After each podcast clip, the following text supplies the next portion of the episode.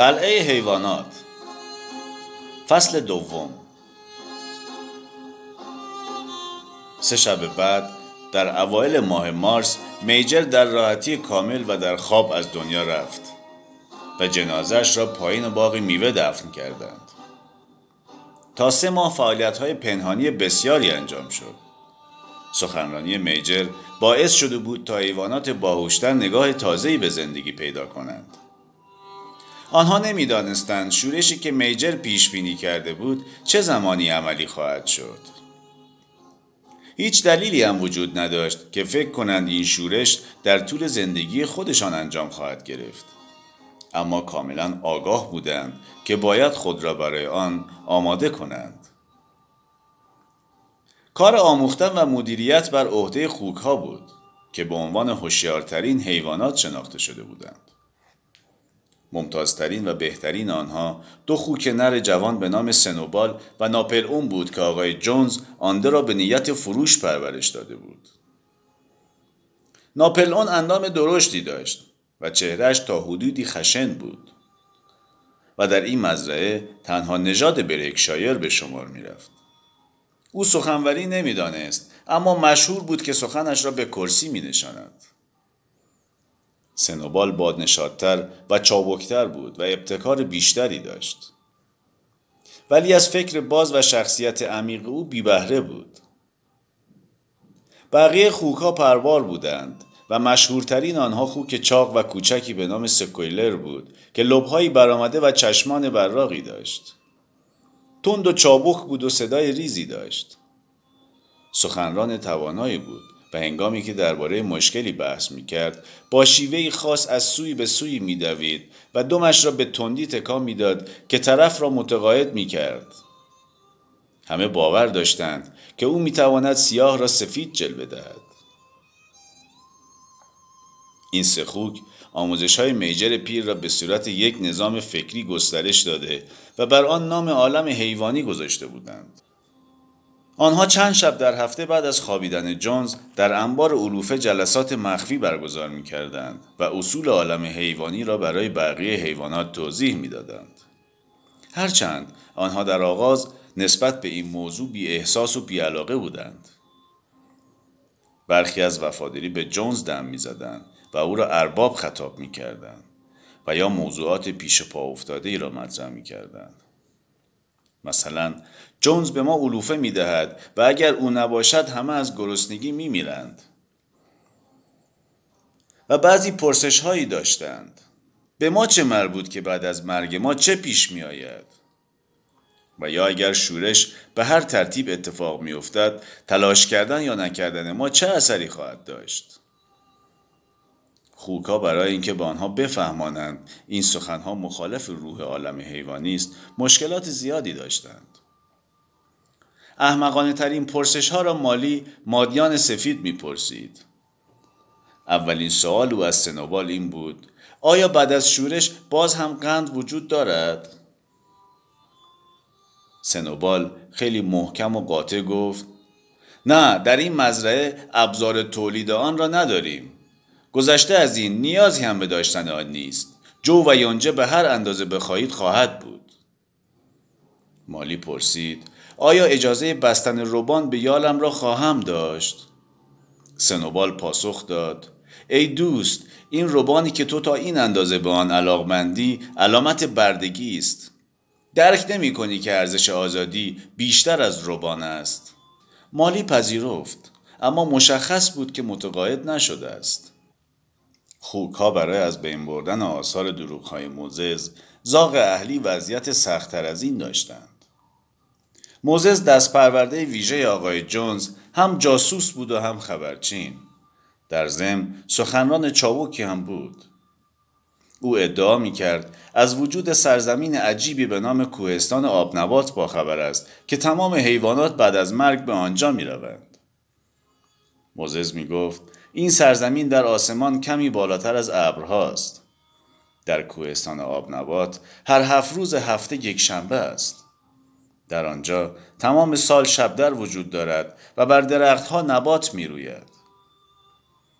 حیوانات از موزز متنفر بودند زیرا سخنچینی می کرد و کاری انجام نمی‌داد.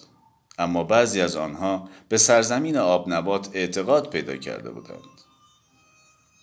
خوکها برای اینکه آنها را متقاعد کنند که چنین مکانی وجود ندارد مجبور می شدند بحث و استدلال کنند. با وفاترین پیرو هواخواه باکسر و کلوور دو اسب عرابه بودند.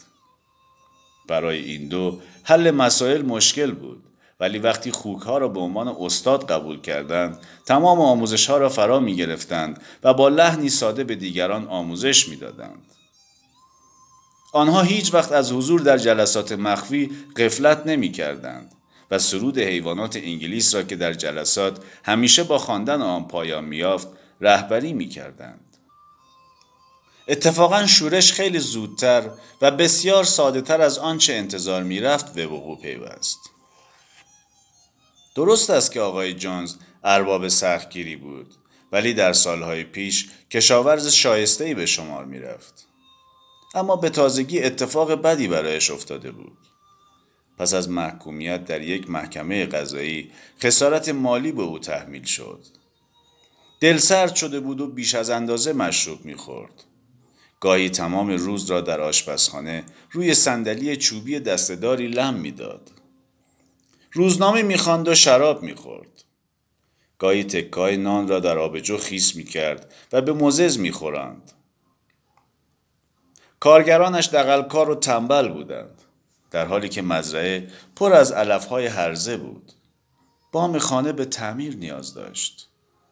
کارگران در نگهداری از پرچین ها قفلت می کردند و حیوانات گرسنه می ماندند.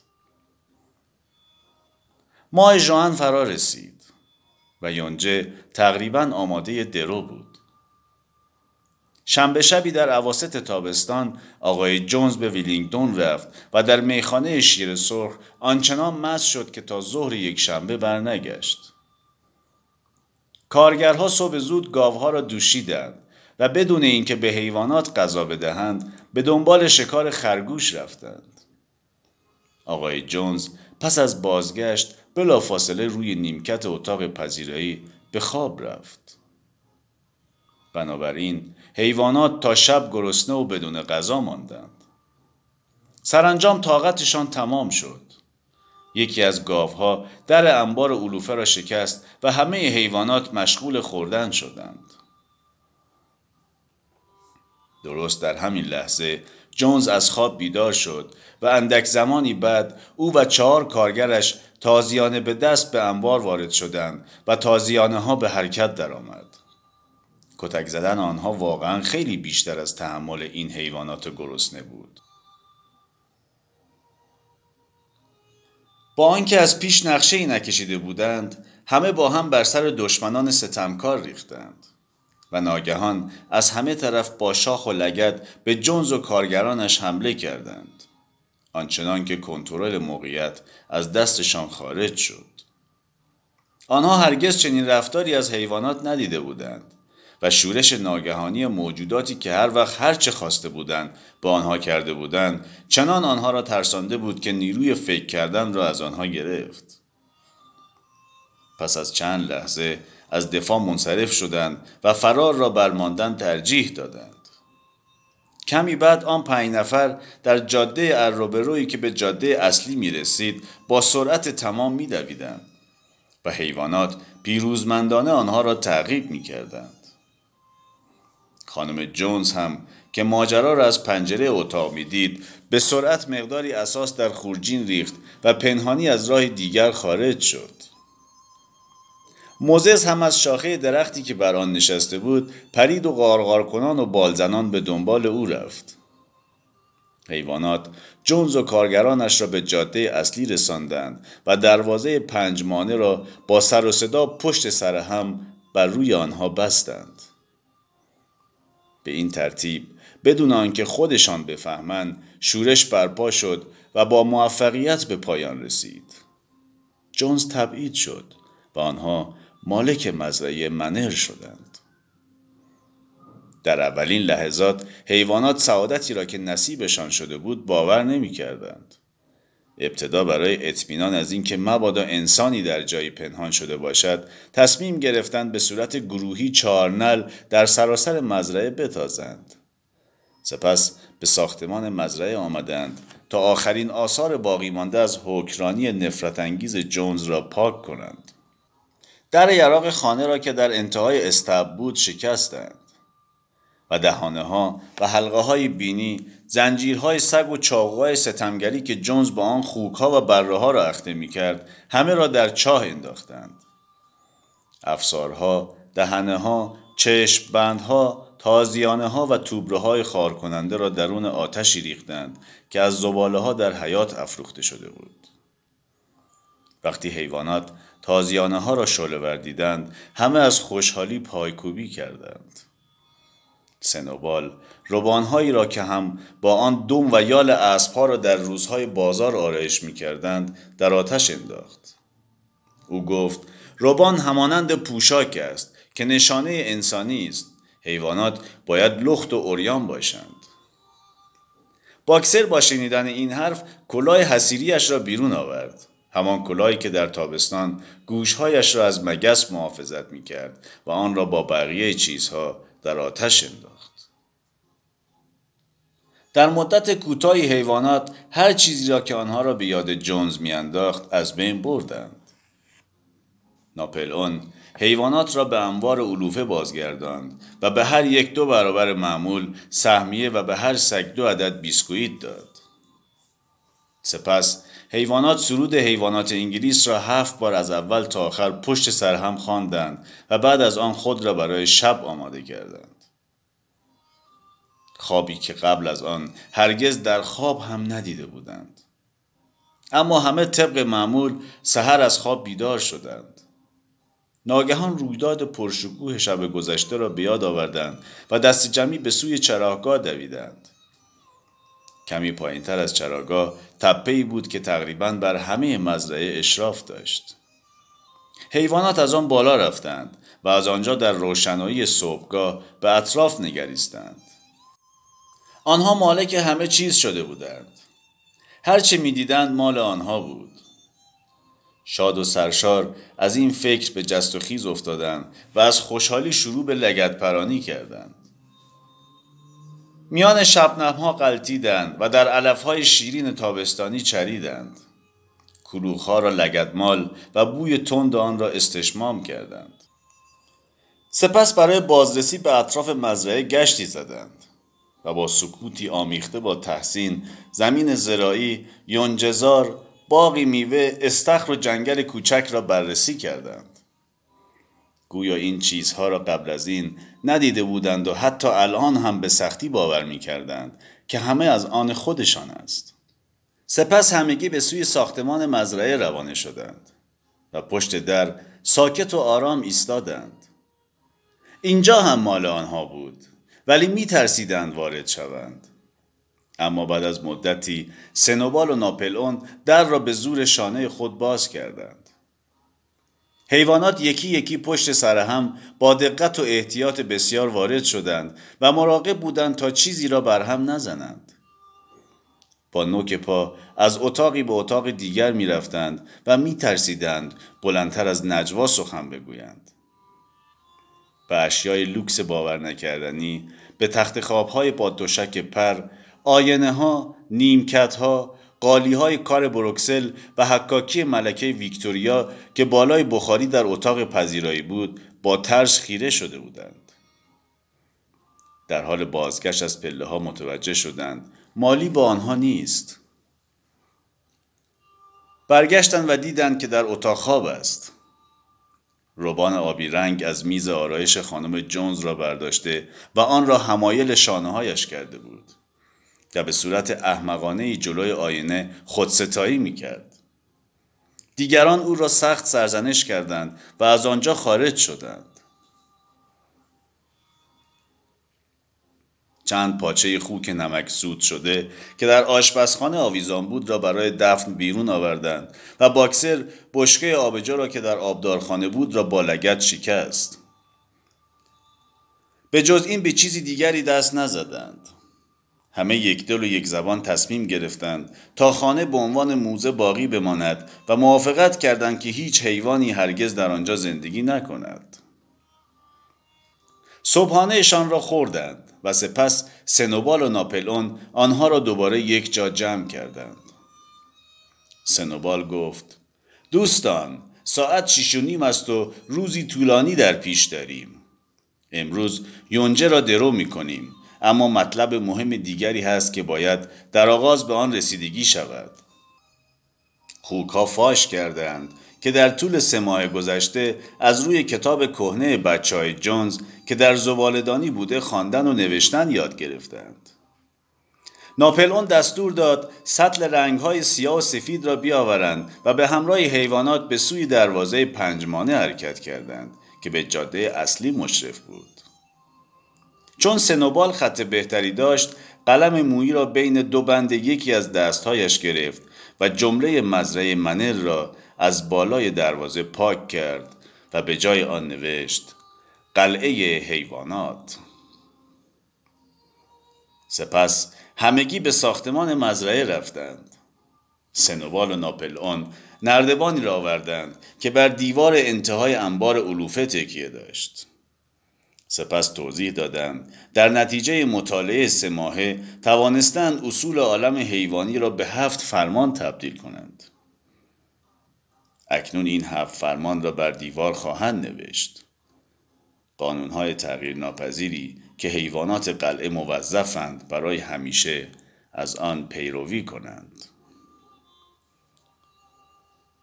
از آنجا که بالا رفتن از نردبان و حفظ تعادل بر روی آن برای یک خوک سخت است سنوبال با سختی از آن بالا رفت و شروع به کار کرد. در حالی که سکویلر چند پله پایینتر بوتی رنگ را در دست گرفته بود. فرمانهای هفتگانه بر روی دیوار قیراندود نوشته شد. با حروف سفید درشتی که از فاصله سی متری خوانده می‌شد.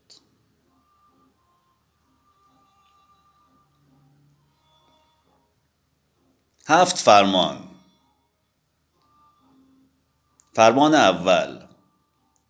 هرچی که دو پاست دشمن است. فرمان دوم. هرچه که چهار پاست یا بال دارد دوست است. فرمان سوم. هیچ حیوانی نباید لباس بپوشد. فرمان چهارم. هیچ حیوانی نباید بر تخت بخوابد. فرمان پنجم. هیچ حیوانی نباید الکل بنوشد. فرمان ششم. هیچ حیوانی نباید حیوان دیگری را بکشد. و بالاخره فرمان هفتم. همه حیوانات یکسان هستند. این فرمان ها خیلی تمیز نوشته شد به جز اینکه کلمه دوست دوشت نوشته شده بود و یکی از سین ها هم وارونه بود املای بقیه کلمات درست بود سنوبال فرمانها را با صدای بلند خواند. همه حیوانات با حرکت سر موافقت کامل خود را اعلام کردند و با هوشترها به سرعت مشغول حفظ کردن فرمانها شدند.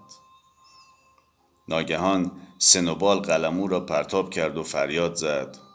دوستان به پیش، پیش به سوی یونجزار. بیایید تصمیم قطعی بگیریم تا محصول یونجزار را در زمانی کمتر از جنز و کارگرانش برداشت کنیم. در این لحظه سه مادگاف که مدتی بود به نظر بیتاب شده بودند با صدای بلند شروع به نعره کشیدن کردند. 24 ساعت میگذشت که کسی آنها را ندوشیده بود و پستانهایشان تقریبا در حال ترکیدن بود. خوکها پس از کمی تحمل به دنبال سطر رفتند و موفق شدند گاوها را بدوشند. مدتی طول نکشید که پنج سطل پر از شیر کف کرده خامدار پر شد و بسیاری از حیوانات با اشتیاق زیاد به آن چشم دوختند. یکی می گفت با این همه شیر چه باید کرد؟ یکی از مرغها گفت جونز گاهی مقداری از آن را با پوره مخلوط می کرد. ناپل اون جلوی سطلها ایستاد و فریاد کشید. دوستان به شیر توجهی نکنید. بعدا ترتیب آن داده می شود مهم جمعآوری محصول است. سنوبال پیش رو خواهد بود. من هم بعد از چند دقیقه خواهم رسید. دوستان به پیش. یونجزار در انتظار است. به این ترتیب حیوانات به طور گروهی برای برداشت محصول به یونجزار رفتند و شب پس از بازگشت متوجه شدند که شیری وجود ندارد.